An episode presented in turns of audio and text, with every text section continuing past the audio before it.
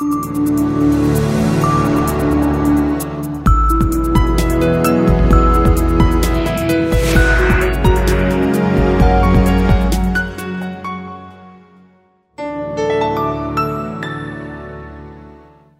I'm Jason Voss, Content Director for CFA Institute. Welcome to another Take 15 interview.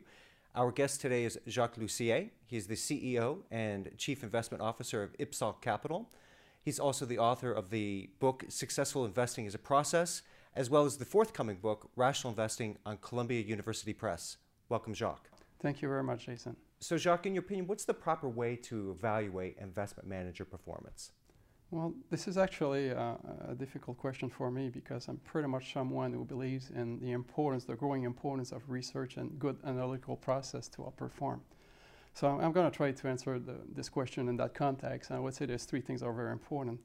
Uh, you need intellectual curiosity uh, because our understanding of performance drivers and sources of risk is constant, constantly improving, and, and yet, like so few managers stay really abreast of the existing current literature.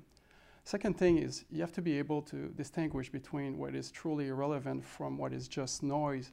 Because in finance, as in anything else, basically, 90% uh, of what can be explained is usually explained with no more than 10 variables, and, and the rest is, is just mostly noise. And, and third, I would say that there are components of philosophy in, in what we do as managers. For example, as manager, what we do is building portfolios of risk, but there's so many ways of doing it, and while still basically uh, maintaining or respecting the investment philosophy that we have. But somehow, like there are managers who can build investment processes that are tremendously elegant and simple, and yet there are other managers who will, who will take a very complex route to achieve the same goal. And I, and I believe that the former have much better understanding of the issues than the latter. So in the end, I would say that like a great manager is, is someone who can create a very efficient investment process, but that is very intuitive to investors. And that would be a great manager to me. So, Jacques, in your opinion, what's the proper way to evaluate investment manager performance? Mm. I'd like to tell you that we should evaluate his performance based on his ability to meet the long term goals and the client, and that we could build matrix around that.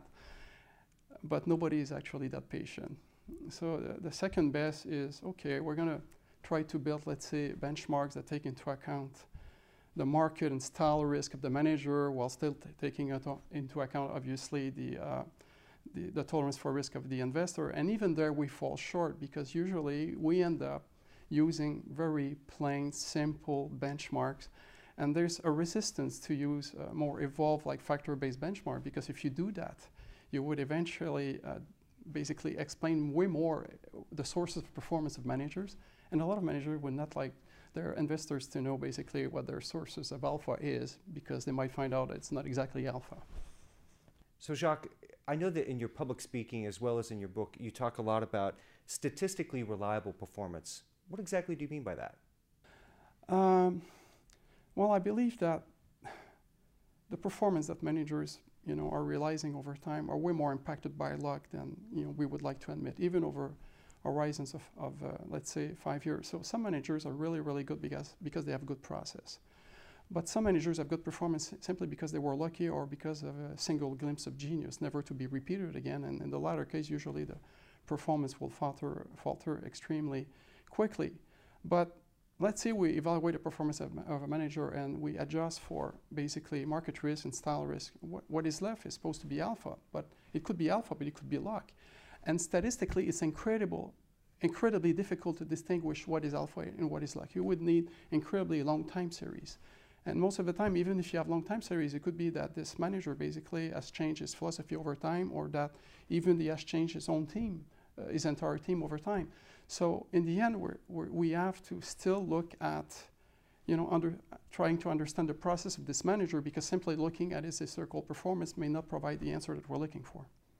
So Jacques, what are the characteristics that make for a superior client? I know it's tough out there for investment managers and it seems that the clients have a role to play as well.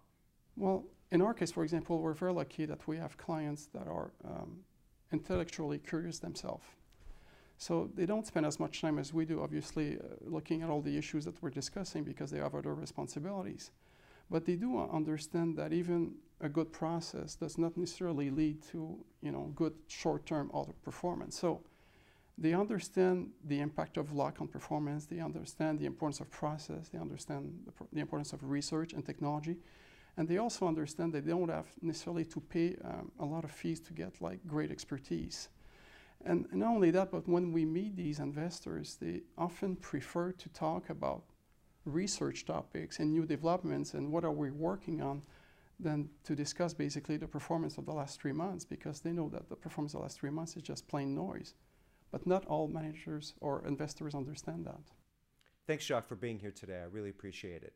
Thank you very much, Jason. For this and other Take 15 videos, visit www.cfainstitute.org. Thanks for being with us.